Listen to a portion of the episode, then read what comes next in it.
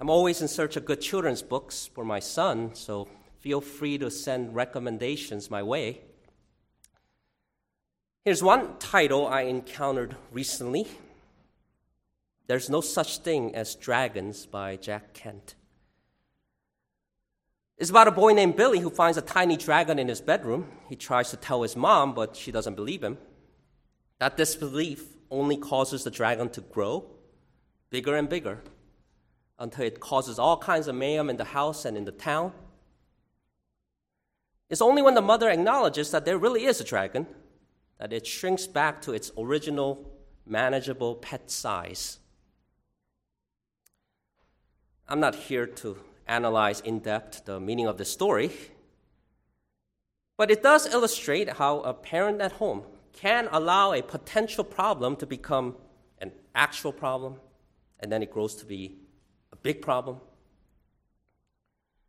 And acknowledging the problem is the first step to fixing it. This is somewhat analogous to David's situation. There is indeed going to be trouble at his home. Prophet Nathan warned that the Lord will raise up adversity against him from his own house. This was a consequence for his adultery with Bathsheba. But even so, David wasn't supposed to just sit there.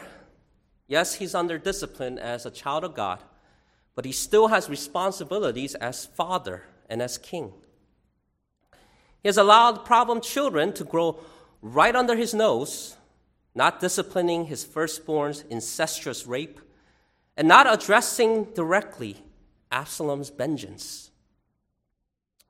He did little as ruler to halt the progress of a rebellion. He did not contain the dragon that is Absalom.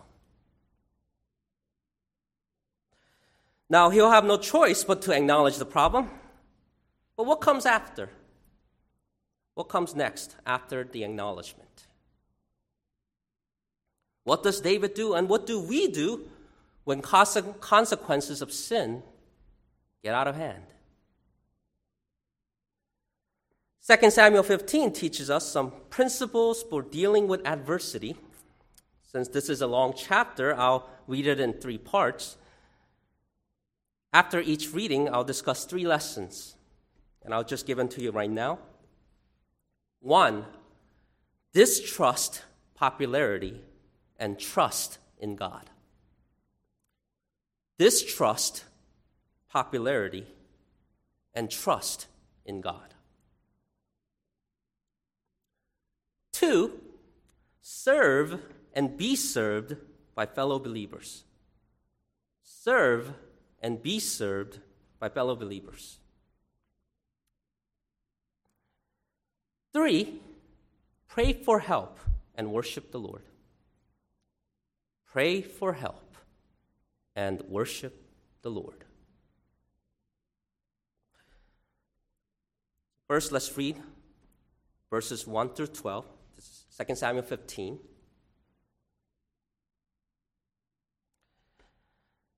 After this, it happened that Absalom provided himself with chariots and horses and 50 men to run before him.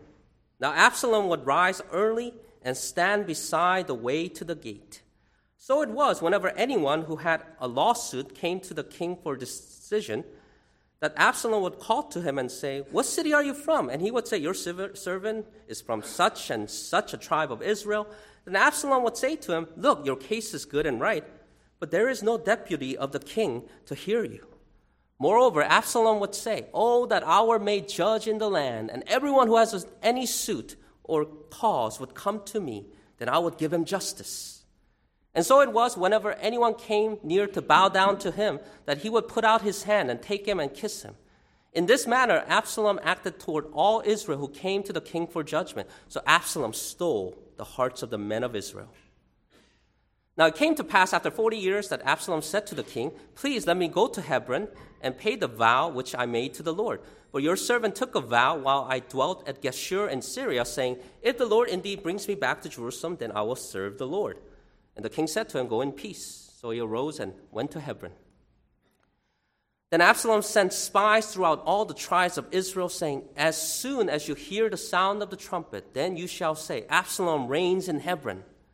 And with Absalom went 200 men invited from Jerusalem, and they went along innocently and did not know anything. Then Absalom sent for Ahithophel, the Gilonite, David's counselor from his city, from Gilo, while he offered sacrifices. And the conspiracy grew strong, for the people with Absalom continually increased in number.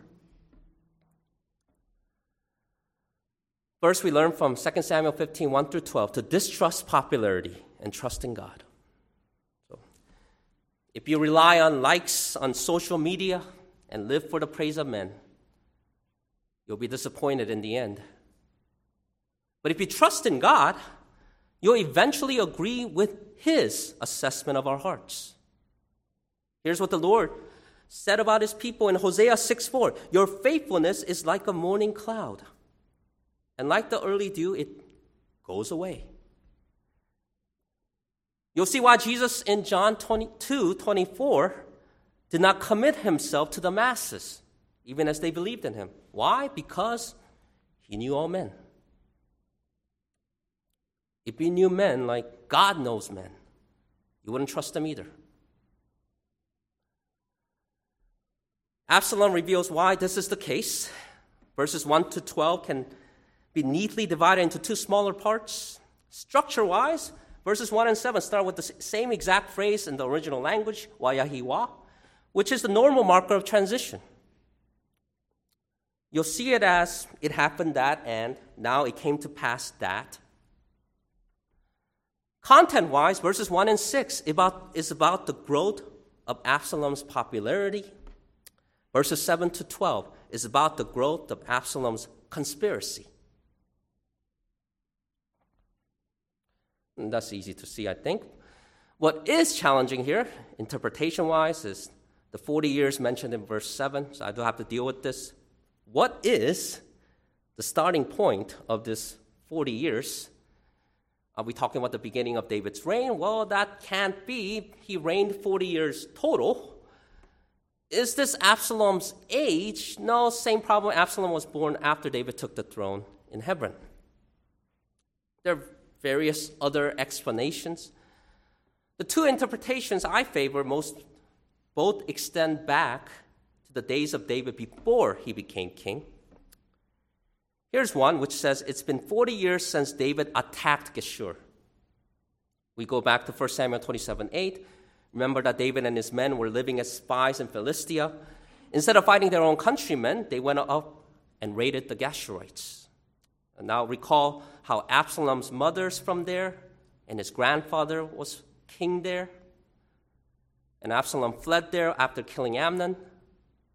Perhaps during his stay in that foreign land, he conspired with the Geshurites who wanted to avenge what happened back in 1 Samuel 27. Verse 8 in today's passage maybe hints at this. Here's the second interpretation of the 40 years from a pastor named Matthew Gage.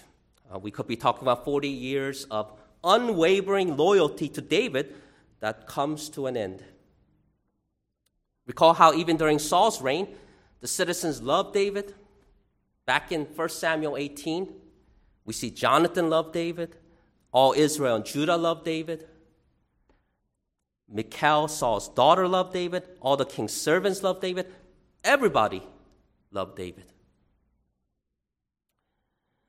But now we find in verse 6 in today's passage that Absalom stole the hearts of the men of Israel. So one could explain the verse like this. Absalom stole the hearts of the men of Israel, which David had possessed for 40 years. Now, I think either of these interpretations work, but it doesn't change the main issue here. How did Absalom steal the people's hearts? Well, Absalom had all the tools to use for God's glory, but rather he used it for evil. Selfish gain. Recall in the previous chapter, his family privileges, the good looks, the ideal body, the long hair, beautiful daughter. Add to that in this chapter, verse 1, he got himself a brand new ride, perhaps literally a new whip, with chariots and horses. But it's not just a sedan. We're talking about like a parade here. It'll get him here to there with a lot of fanfare. He'll need it as he's a busy man, up at the crack of dawn. It's like Absalom's the prototype of Micah 2:1-2. Woe to those who devise iniquity and work out evil on their beds. At morning light they practice it because it is in the power of their hand.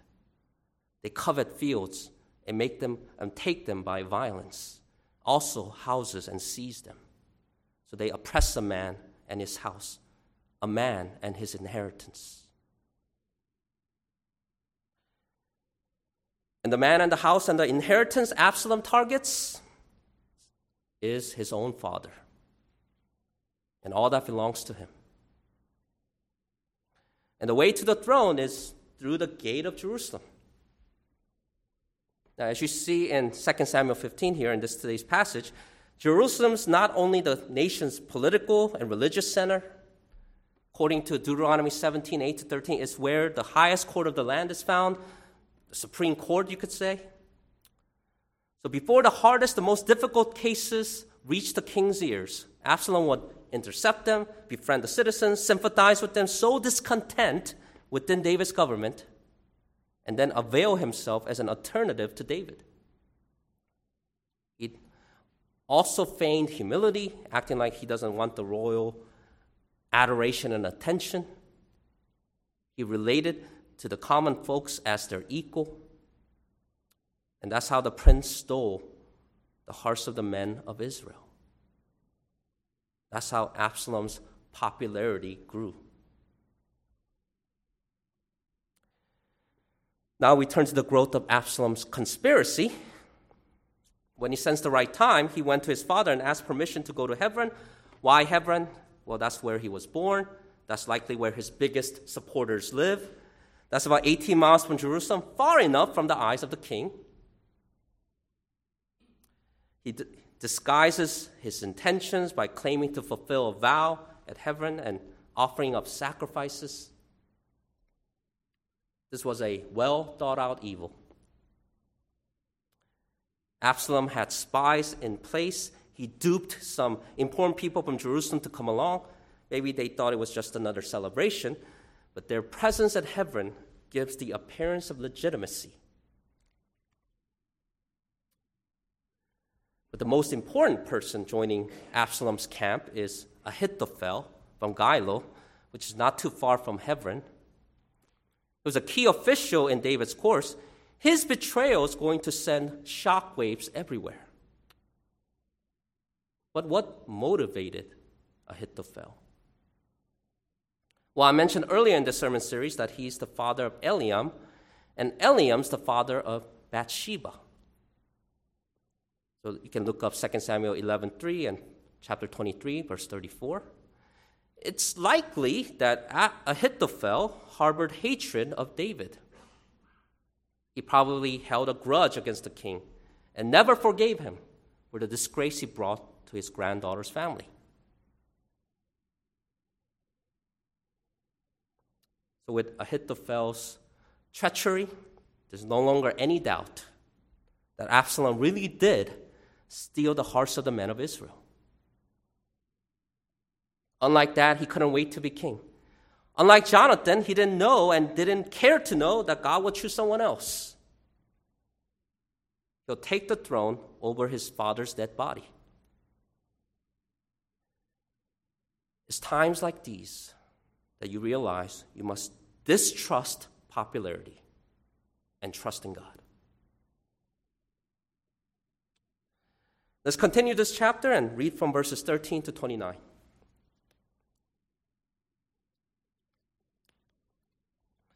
Now a messenger came to David saying, "The hearts of the men of Israel are with Absalom."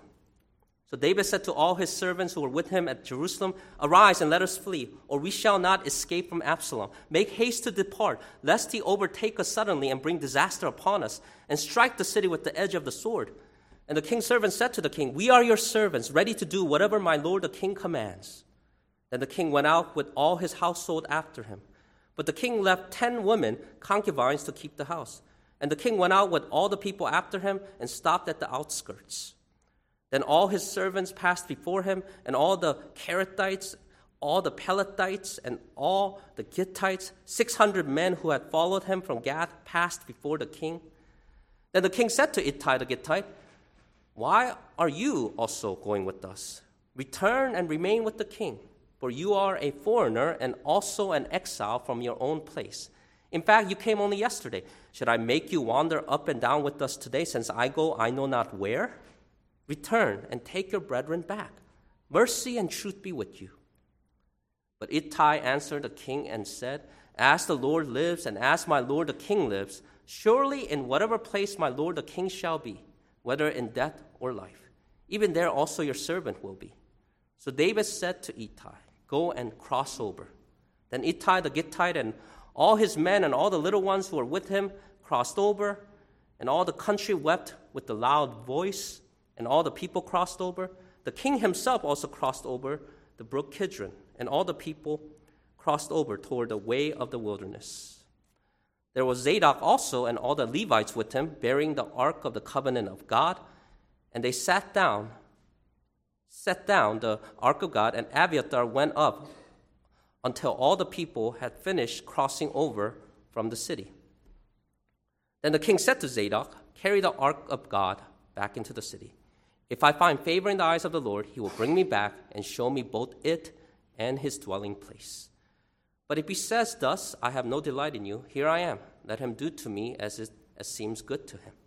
The king also said to Zadok the priest, "Are you not a seer? Return to the city in peace, and your 2 sons with you, Ahimaaz, your son, and Jonathan, the son of Abiathar. See, I will wait in the plains of the wilderness until word comes from you to inform me." Therefore, Zadok and Abiathar carried the ark of God back to Jerusalem, and they remained there. So here's the second lesson for dealing with adversity. Serve and be served by fellow believers. To be clear, this does not contradict my previous point, but builds on it. Distrusting popularity does not mean you dislike people. Loving God leads to loving your neighbors. Trusting in the Lord means trusting in His plan for you, which includes belonging to a community and using your gifts and talents to edify others. Now, before I get into David's role as leader of an exile community, let's map out his itinerary. The king moves out of Jerusalem to the Mount of Olives. That's not that far. In Acts 1:12, we're told the distance is a Sabbath day journey. The rabbinic tradition calculates that as 2,000 cubits. We're talking only 2/3 of a mile. But keep in mind that the road is hilly. David's like a shepherd, guiding a caravan of all kinds of people, not just soldiers, but women and children. And he himself is walking barefoot. Now, why did the king leave in the first place? He certainly doesn't want to be cornered by his enemy, but there's more to it. Look also at verse 14. He's concerned about Jerusalem, lest Absalom strike the city. It's likely Absalom would have done whatever it takes to get his father's crown, including siege warfare. David has to leave to preserve the walls of Jerusalem. It's tragic, but the son he sent in peace, Absalom, whose name means the father of peace, is approaching the city like a foreign invader. So David makes a strategic retreat for his sake and his city's sake. This is servant leadership. It's a difficult yet necessary move. He leaves behind his 10 concubines at home, and he'll no longer be intimate with them, as we'll see in chapter 20, verse 3. That's good riddance. It took all this family pain for David to realize the foolishness of polygamy.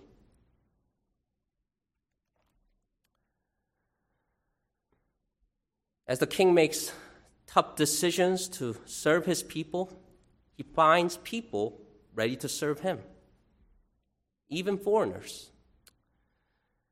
The Cherethites, Pelethites, and the Gittites in verse 18 are all likely from the coastal Philistine area.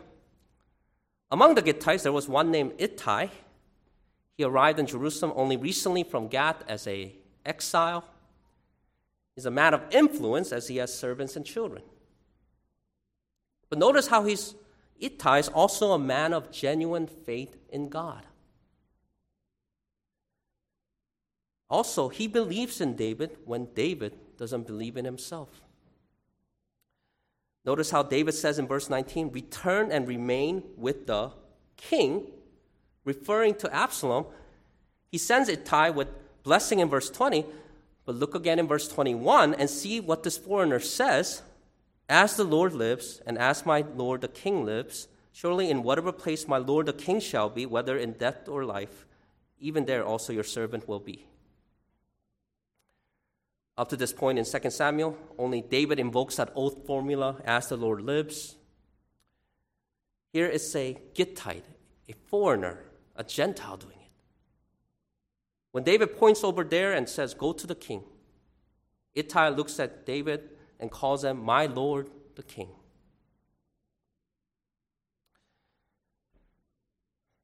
Because of this common faith, Ittai is that friend who sticks closer than a brother. His loyalty to David reminds us of Ruth and her devotion to Naomi. So there's no dissuading Ittai. He and his followers are not turning back. David serves, and he is served by fellow believers. So with this encouragement, David continues on the path over the brook Kidron, just east outside Jerusalem. Stop to ask yourself a question here. Do you have someone like Ittai in your life? You look around and maybe in your closest circles, is there someone that's just like, wait a minute, why are we serving the Lord together? We have nothing in common in terms of our backgrounds or our common interests. But God brought us together to serve the Lord. I think if you live long enough and serve the Lord long enough, you'll have one of those, and I hope that you pray for that. So besides foreigners like Ittai, there were fellow Israelites like the Levites. Now in their case, it was not their calling to follow the king into the wilderness. Remember all the trouble David endured to bring the ark into Jerusalem. He's not going to risk damage to it. He's not going to take it as some lucky charm to bolster his chance of victory. We saw how that went earlier in history. Disaster. Instead, David trusts in God and in his plan that if he's pleased to bring him back to Jerusalem, he'll be back.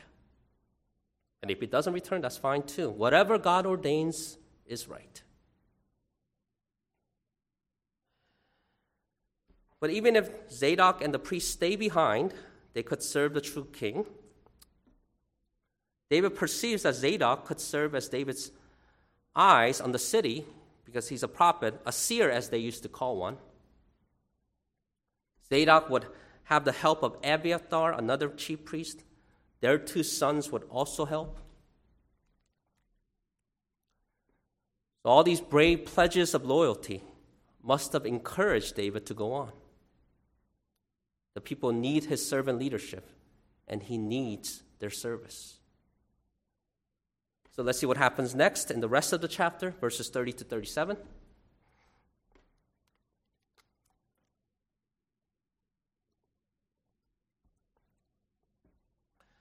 So David went up by the ascent of the Mount of Olives and wept as he went up, and he had his head covered and went barefoot.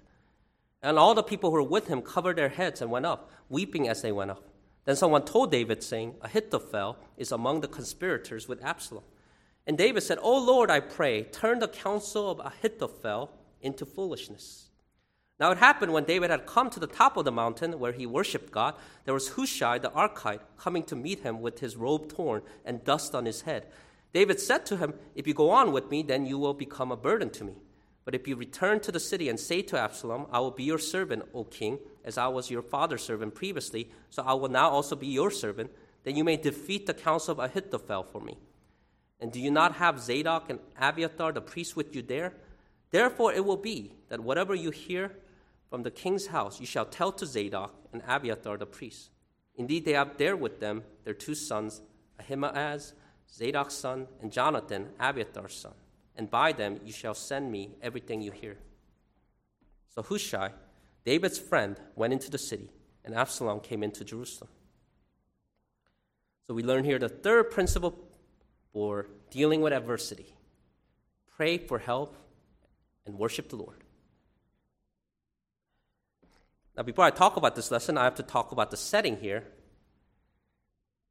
If you ever visited or revisited a place of significance in history, whether that's world history, national history, or family history, you may feel overwhelmed. You're standing where great men and women stood, where pivotal events happened. I felt that once when I stood inside the Colosseum of Rome or saw the Liberty Bell in Philadelphia. And if you were to go to this place known as the Mount of Olives, you'd be standing on somewhere even more significant. Not only history as it relates to David, it relates to Jesus. And it relates to Jesus not only in his first advent, but also his second advent when he returns. And more on that later. For now, see how in verses 30 and verse 32, and on to the next chapter, chapter 16, verse 1, David's ascent and descent upon this mountain gives structure to this passage. David's moving forward on the road here, but is leaving a trail of tears. The journey is about to get worse, and another terrible news arrives. It's that news of Ahithophel joining Absalom we as readers saw back in verse 12. But despite this betrayal, here we have David at his best. Looking at his life, one may argue that he handled adversity better than he handled prosperity. That's because in those tough times, he turned to God. First, there's prayer for help in the second half of verse 31. Then there's worship of the Lord in the first half of verse 32. Some of David's highest achievements in worship came out of these lowest moments in life. Let me give you a sample from the Psalms. Psalm 3, 1-4. "Lord, how they have increased to trouble me. Many are they who rise up against me. Many are they who say of me, 'There is no help for him in God.' Selah. But you, O Lord, are a shield for me, my glory and the one who lifts up my head. I cried to the Lord with my voice, and he heard me from his holy hill. Selah." Here's another one, Psalm 41. There's some clue in Psalm 41 that on top of all these heartaches, David was not doing so well physically either. I read from verses 7-9. "All who hate me whisper together against me. Against me they devise my hurt. An evil disease, they say, clings to him. And now that he lies down, he will rise up no more. Even my own familiar friend, in whom I trusted, who ate my bread, has lifted up his heel against me." That familiar trusted friend with whom he shared table fellowship in times past is none other than Ahithophel, who has just kicked David to the curb. Later in the New Testament, you'll see how Psalm 41 verse 9 applies to Judas Iscariot and his betrayal of Jesus. One more, Psalm 55.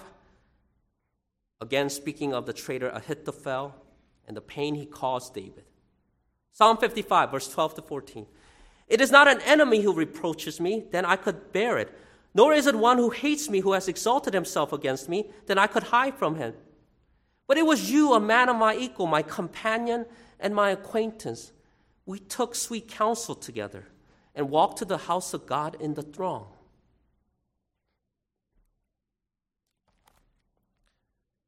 Again, this is about Ahithophel.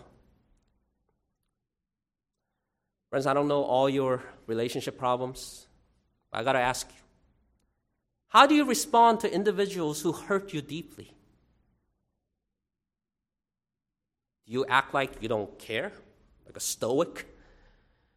Do you cut off that person forever?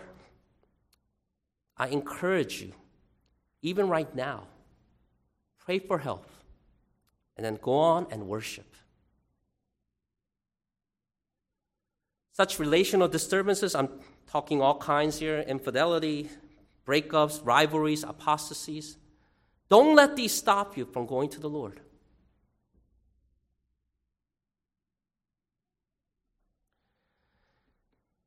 Back to 2 Samuel 15.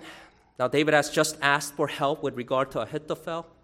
God gives an answer almost immediately. That answer is Hushai.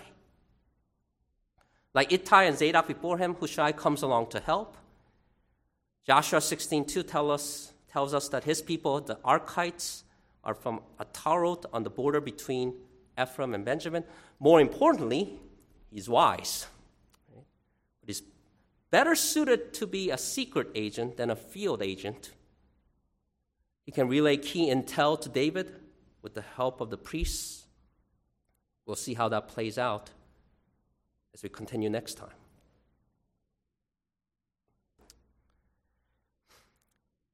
So this is the beginning of a great rebellion that will change David forever.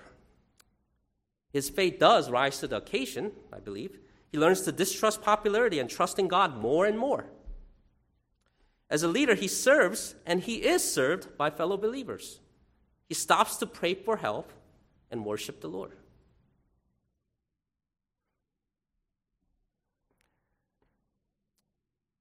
Now, as we observe a sorrowful David leaving Jerusalem for the Mount of Olives, we get a glimpse of a greater story in the Bible in the later pages.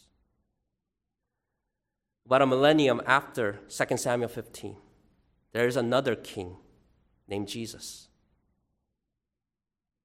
He's from the line of David, but he's greater than David. He is God. He proved himself to be God with all of his miraculous works. He lived a perfect life. No sin was found in him. He's worthy to take the throne and crown of Israel. Yet after years of ministry while in Jerusalem, he was rejected. Persecuted by, of all people, the religious authorities of the land. He, like David, was betrayed by a close friend. As his enemies plotted to capture him, Jesus also led his followers, crossed over Brook Kidron, and went to the Mount of Olives. We sang earlier about what happened at the place there named Gethsemane, how the Son of God submitted to the Father's plan to die for us sinners. For me, it was in the garden he prayed, not my will, but thine. He had no tears for his own griefs, but sweat drops of blood for mine.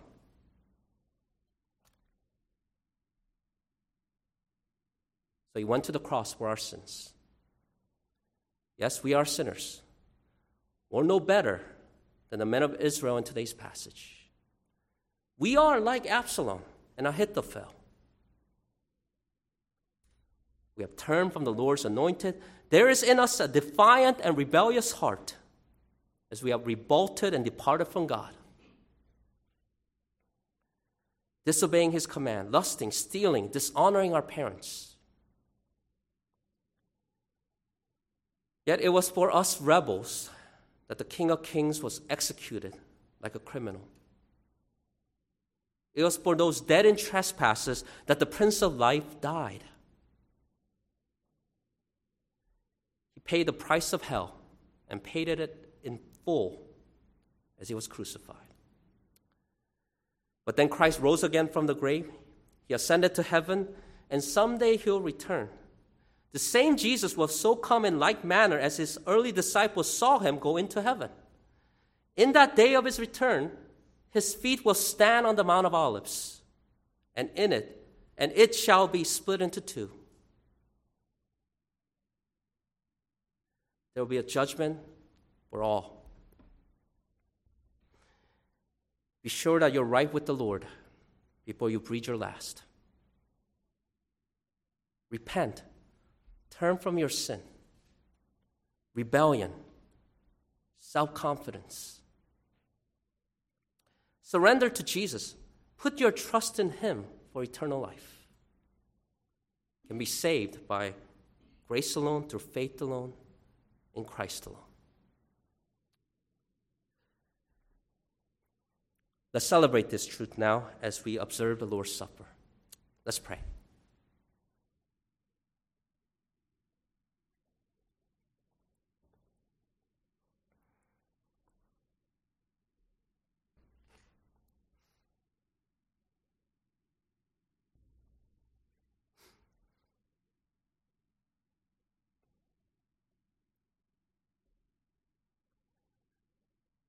Lord, we open your word and we find in it not just stories from the past, certainly not fairy tales, but true stories. And we find application in our own rebellion, in our own sin. Though we wish to be those loyal to David, but often we're more like the enemies of David. We're disloyal to you and your anointed.